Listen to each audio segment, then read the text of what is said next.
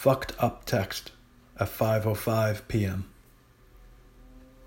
I'm going on a date tonight. I just wanted to be honest with you. Staring at her words, the irony struck him squarely between the eyes that the days preceding her message consisted only of lies.